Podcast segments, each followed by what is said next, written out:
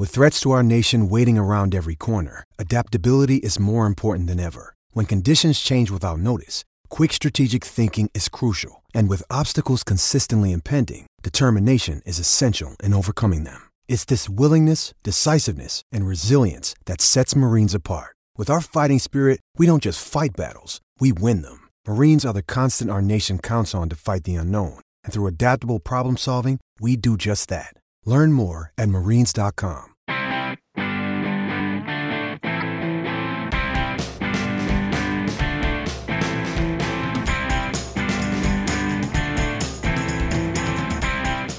Hello and welcome to episode Alex Auld of the Cosmo Pointcast.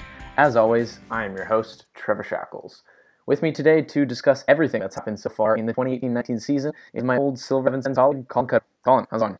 Hey, I'm doing all right. About Trevor? I'm not too bad, not too bad. Uh, I'm definitely glad to have you on. There's definitely a, a lot to talk about today. Uh, this is the first episode of the podcast since the season began, and voting, but I also want to hear how Taylor Swifters handle Uh, very critical of the citizen, very supportive of Melnyk, um, all being uh, urging the citizen to take the video down. So while we can't say for sure that's Melnyk, it's very unethical. It's very sh- shady, and it's, it's it's a weird way of going about things. But um, giving Eugene giving Eugene Melnyk's history of taking the unethical route, and if you look if you read my article in Silver Seven, I go through some of, of uh, his other um, poor decisions I did with his previous businesses, uh, like Biovail, his medical company. Yeah.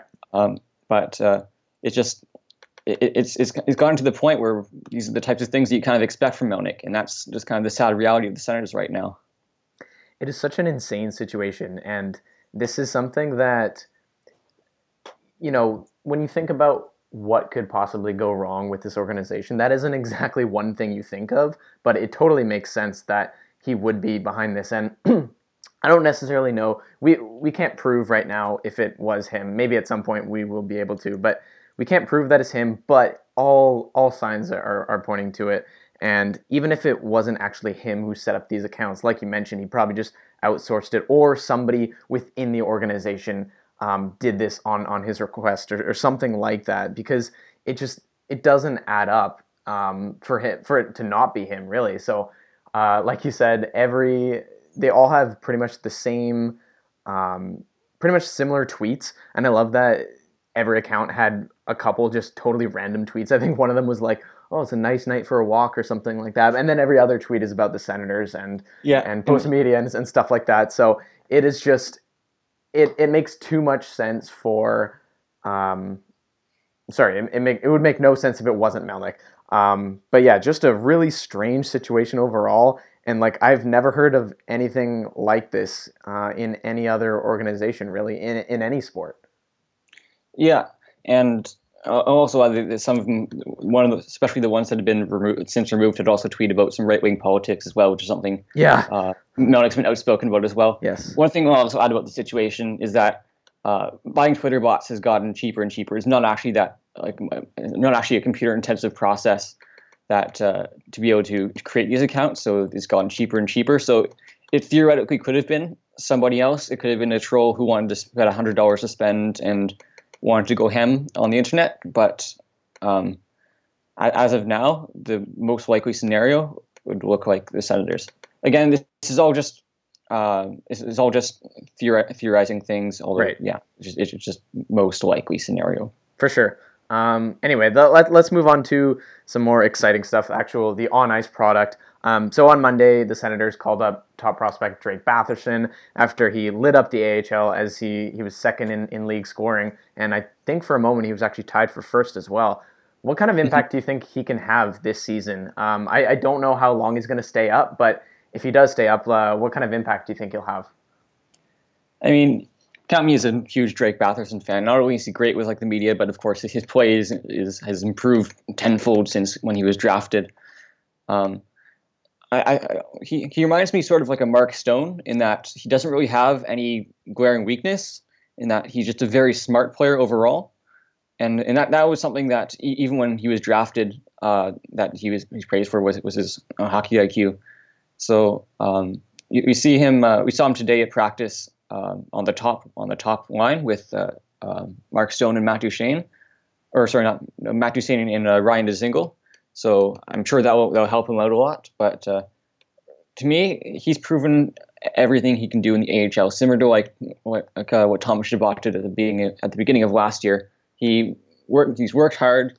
He's he's played his butt off, and he and he's he's he's earned this call up. He, he he forced the team to call him up essentially. So um, I, I, I think his skill set is there that can translate to the NHL. Um, maybe it will take a couple games just to get his footing and to get used to it, but uh, um, given his responses so far to the media, he seems very comfortable in, in the situation he's being put in, and I don't know. I, hopefully, it, it translates to the score sheet. I'll just say for all the Seinfeld fans out there, how could you not like the Drake? I don't know if you understand that reference, Colin, but um, so yeah, I coming into the season. Well, actually, let's go back even further. When he was drafted in 2017, I was pretty low on him. I mean, I know he was a he was a mid round pick, so it was uh, it's not like it wasn't likely that it, those mid round players are going to turn out anyway. But he was a 19 year old in the queue who had under a point a game, and I don't even think he was in the queue the year before that. So it was a really strange pick at the time. Didn't seem like he he had much of an upside. And then last year, you know, he, he ripped it up. He was on Team Canada. Um, I I want to say he had seven goals in seven games. Uh, I think yeah, he was really good with Team Canada. He had 77 points in 51 games in the queue last year. Yeah, seven goals in seven games. Yeah. yeah, yeah, exactly. So, and then even coming into this year, like I, I liked him as a prospect, but I didn't, I wasn't putting him in the same tier as maybe Brady Tkachuk and Logan Brown. But man, he has blown away all the expectations I have for him this season. I mean, putting having 20 points in 14 games in the AHL as a rookie, as a 20 year old, that is just that's incredible. That's that's something that's pretty rare. And yeah, and it's not like Belleville is an amazing team either. They're, they're pretty much average or maybe slightly below below average. Um, he's obviously been playing with Rudolph Balcers and Filip Chlapik, who, uh, you know, those three really complement each other well. So that definitely helps. But it seems like Batherson's been the best player on that line. So, uh, like you said, I think I think he will. I'd be pretty surprised if he just started producing right away in the NHL. Um, but I think it would be smart to keep him up for a while. Uh, I mean, you know, God knows he's he's probably better than Tom Pyatt and Max McCormick and Magnus Paajarvi and guys like that. Well, so yeah. I, I don't see why he shouldn't be in the lineup. And I'm I'm glad to see that it looks like he's going to be getting a chance in the top six right away. Um, that line you said of uh, who was it, Dzingel and Duchene, right? Yeah. Yeah, Dzingel, Duchene, Batherson. I mean that that could be a really good line. So I'm I'm really excited, and I think a lot of people are. Oh yeah, for sure. And going like going back to the draft, I was in the exact same boat as you. Like I, he wasn't even on my draft board when when he was drafted, but uh, he, had that major growth spurt. He, he grew in every single facet, and I think when you look at his his season last year in the QMJHL, lots of people were comparing him sort of to Francis Perron. And that sort of had some people worried who also mm-hmm. uh, dominated the QMJHL, got MVP and all that sort of stuff in his uh, um, in, in, his uh, double overager year, or in his uh, two years after he was first eligible to be drafted year.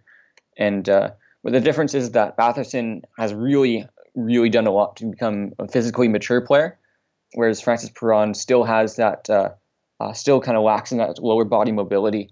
And I think that's something that Batherson is really separates himself from the competition with is that he, he he's uh, um, he, he's physically ready, his uh, smarts are ready, and uh, hopefully he can just translate that.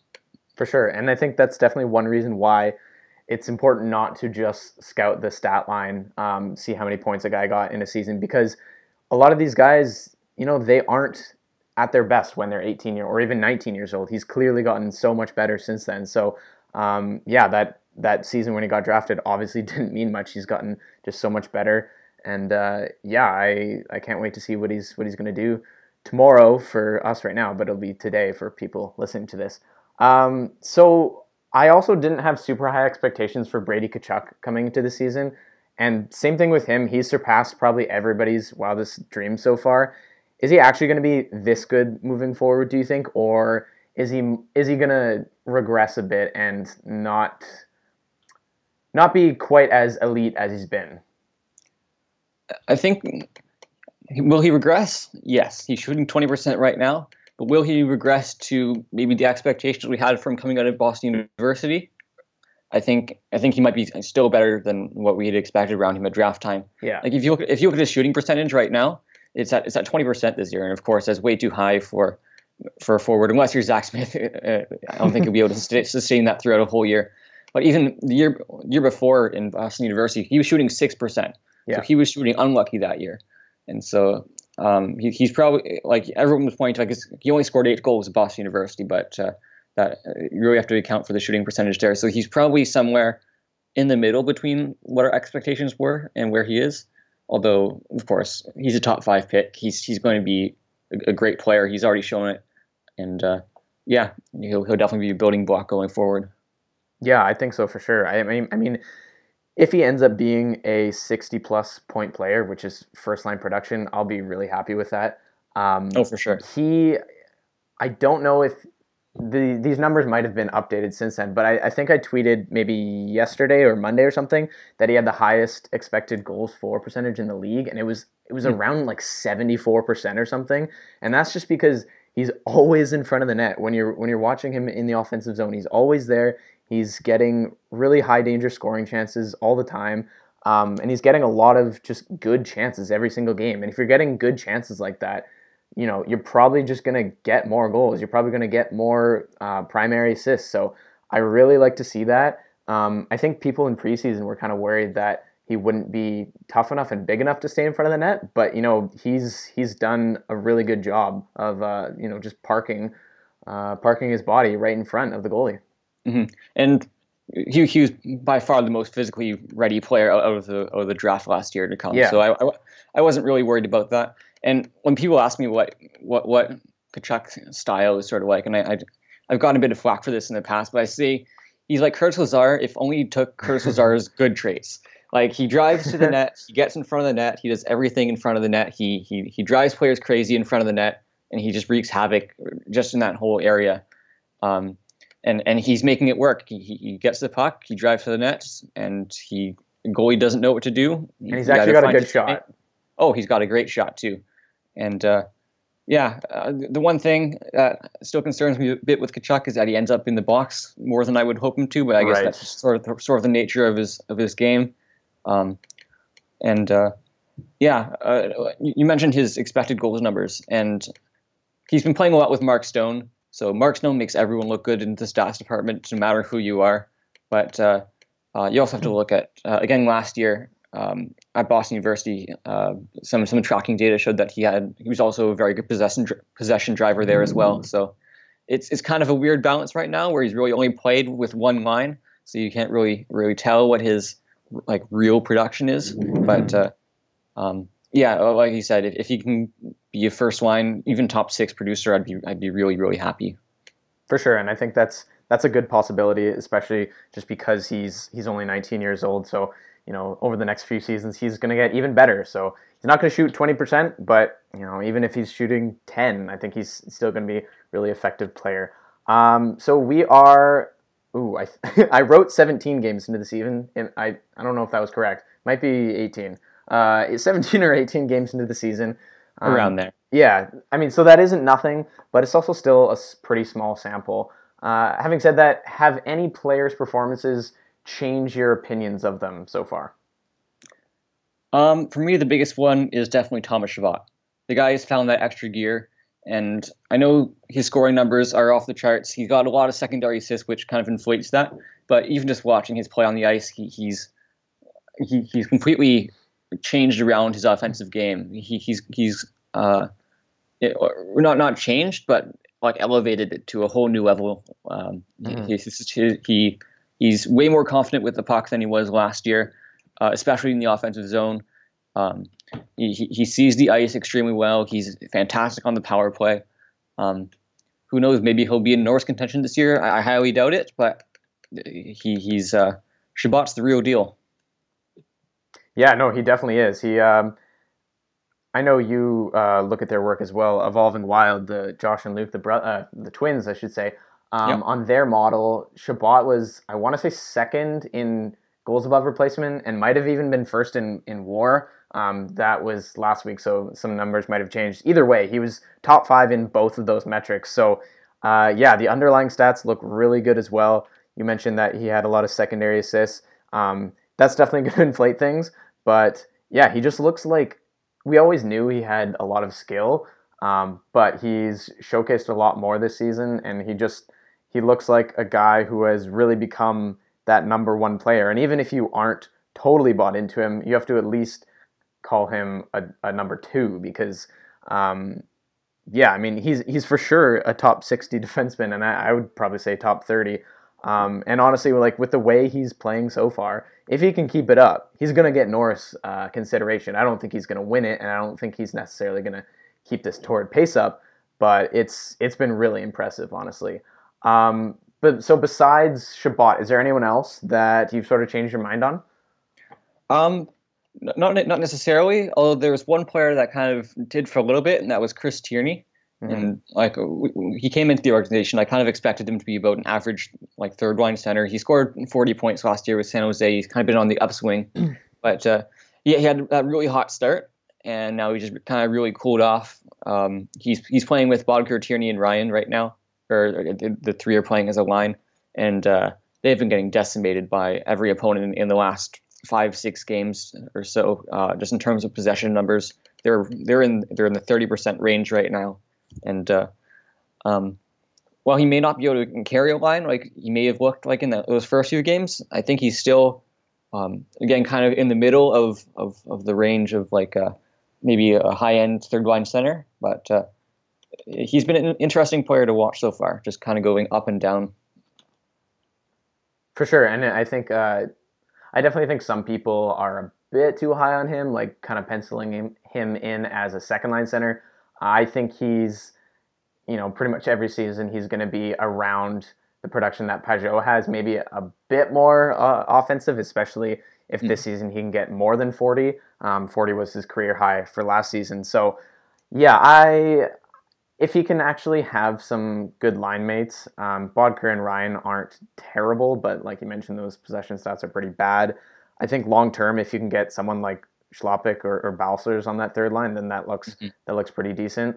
Um, but yeah, one other guy I, I definitely have changed my opinion of. Um, I guess I'm not as high on him as I was in like the first few weeks of the season.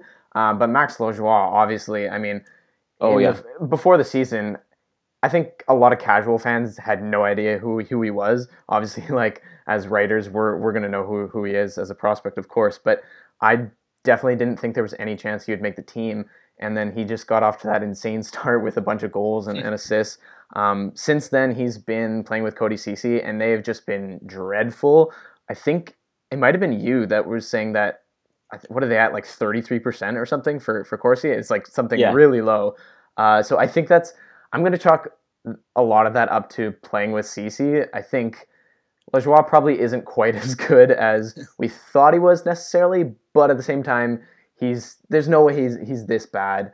Um, and you know, Ceci pretty much anchors every defenseman that he's with. So I'd like to see what he can do with somebody else, maybe like a Chris Wideman, um, or maybe even Dylan DeMello. Even though I really like the Chabot and DeMello pairing. Yeah, you, mentioned the, the numbers of Ceci and Lajoie together, and, and both Ceci and Lajoie have performed uh, better when when they were apart from each other, although uh, Lajoie to a wider extent. But yeah, even if he becomes like a third pairing defenseman this season, he's already he's already widely surpassed our expectations yeah. this year. He he was a third pairing guy in Belleville last year. Of course, that that third pairing meaning he was played on the third pair when he probably shouldn't have, but. Um, like one goal last year to what five or six goals already this season. It's it's absolutely incredible to watch and um, like great on him for doing that. And looks like he'll be sticking around the NHL for a while. For sure, and it's nice to know that on the left side moving forward, there's Chabot, Wolanin, and Lajoie, and I think those are three guys on the left side you can totally build around. Don't forget Borowiecki. Oh God, Borowiecki. Harpur too. There you go. oh, okay. Yeah.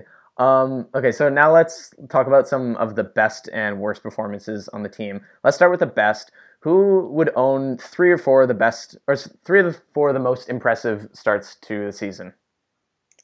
Uh, well, we've already talked about Chabot. And Mark Stone's the second one. There's really a whole lot more to say there. He's he, he's just incredible in every single Yeah. way, and yeah, can't really say much more than that. And third star, I'd give Craig Anderson, and he he, Really? he too has, has sort of surpassed my expectations a little bit. He had that one bad game where he got pulled, but given the amount of pressure and the amount of shots he's been faced, he, he, he's faced so far this season, I think it's uh the, the fact that he's been able to keep Ottawa in some of these games has e- even if they end up losing in the end, I think like he, he deserves quite a bit of credit in that regard. You know, that's fair. I I honestly had him in one of the uh, one of the more least impressive starts, but yeah, he's definitely he's. I mean, if he stays healthy this entire year, he's probably going to end up first in uh, in shots against, um, just Oh, because sure. of how many shots Ottawa gives up per game. So, yeah, there, there's definitely something to be said for you know having to play in front of a team like this every single night. So uh, he's still at a, like a 905 save percentage, which obviously is not Mhm. good. It's below average. Um, but yeah, he's he's had some he's had his moments. He's had some good games. Um, I would also say for most impressive, um, definitely you have to include Ryan Dzingel and Matt Duchene. Um, Dzingel's up to nine goals and 14 points in 16 games. Duchene's at uh, 19 points in 18 games.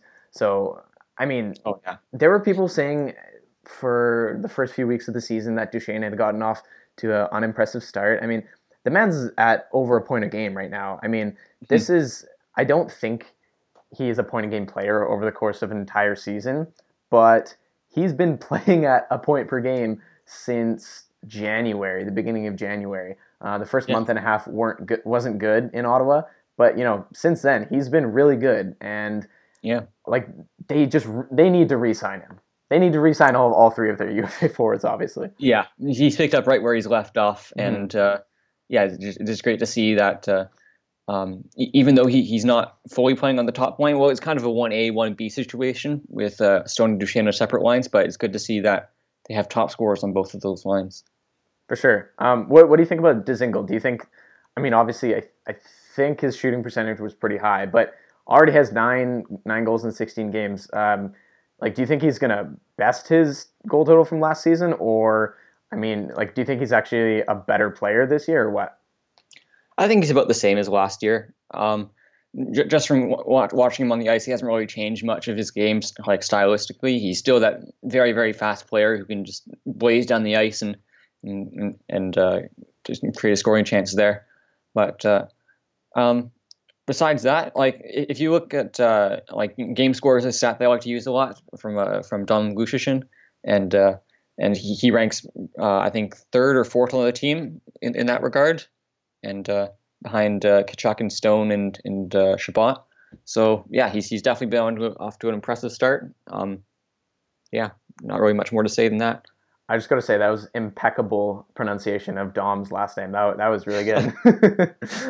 I think we also have to give at least an honorable mention to Colin White. Um, he has 11 points in 18 games.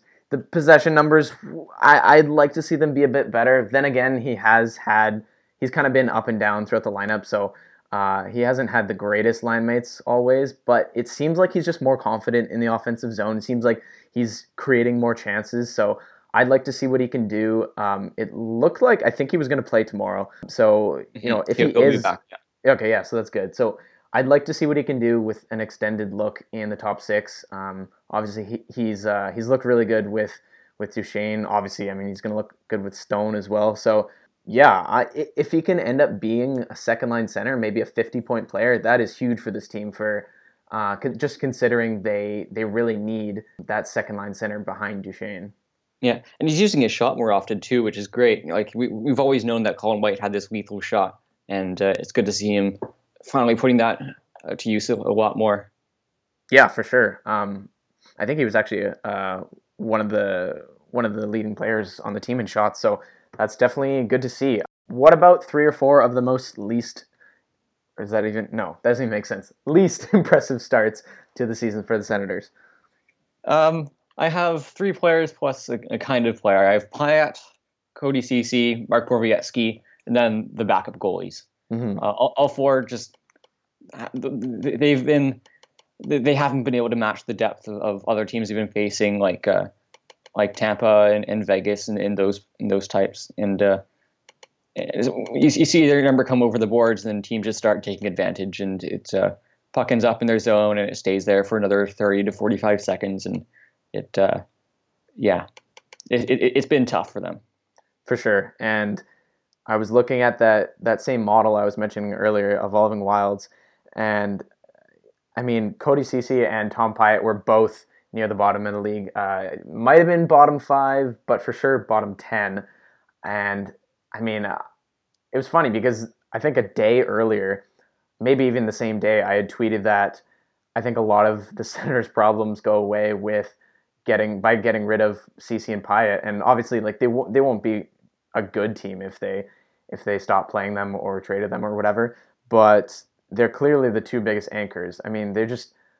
I, I think Pyatt was somewhere down in the low 30s for possession, which I mean, anything below 40 is just absolutely in, insane. And mm-hmm. uh, you know, we had that running gag about how Pyatt wasn't on on the ice for a single goal for the entire season. Not even not even just even strength, but power play, uh, shorthanded, anything. He hadn't been he hadn't even been able to uh, you know do the do the train on the bench after scoring a goal until yeah. I think it was was it Sunday or Saturday. I forget. I think oh Saturday. Yeah, it was Saturday, and he was on the ice for I think seven seconds before then. no way. He got his first goal. yeah. That was just insane. I mean, it was 17 games. Um, he actually was on the ice for, a, I think he scored in the last game of the season last year. So, but yeah, just an insane run. I think it was like the third longest run uh, since like 2007 or something like that. So just something crazy like that. Yeah, something yeah. crazy. And and Ceci obviously is same old, same old, like terrible results. Uh, I mean, I, I feel bad for the guy for ragging on him so much, but it's it's I mean the results are the results, and um, yeah, obviously like you mentioned, McKenna and Condon just yeah, I I definitely feel for them as well. McKenna seems like a super nice guy, and he's he's a good AHL goalie, but just just doesn't belong here.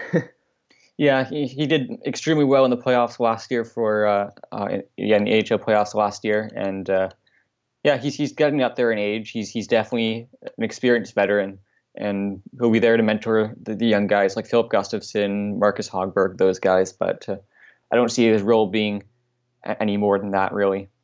Yeah, and it's really too bad that I mean I'd love to see Gustavsson up here at some point. Um, he's only 20 years old, and obviously he still has time to develop.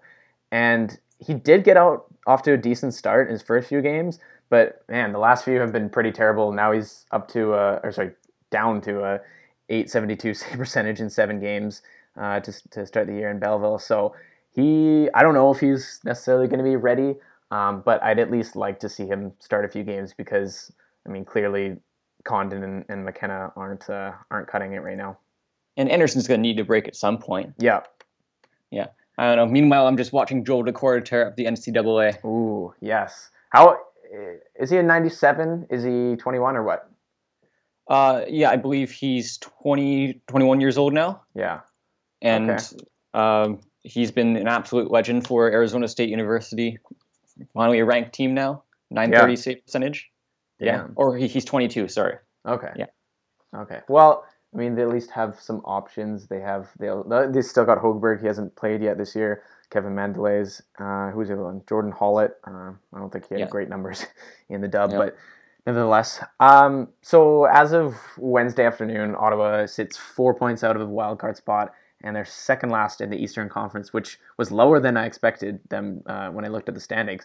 What do you think of the rest? What do you think the rest of their season is going to look like? And do you think their long term outlook has changed at all?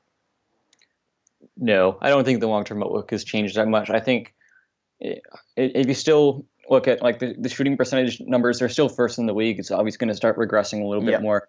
Their uh, underlying defensive numbers are absolutely abysmal. It's, it's either them or Anaheim, who are always the last team in the league. And, they passed and, Anaheim. They're dead dead last now.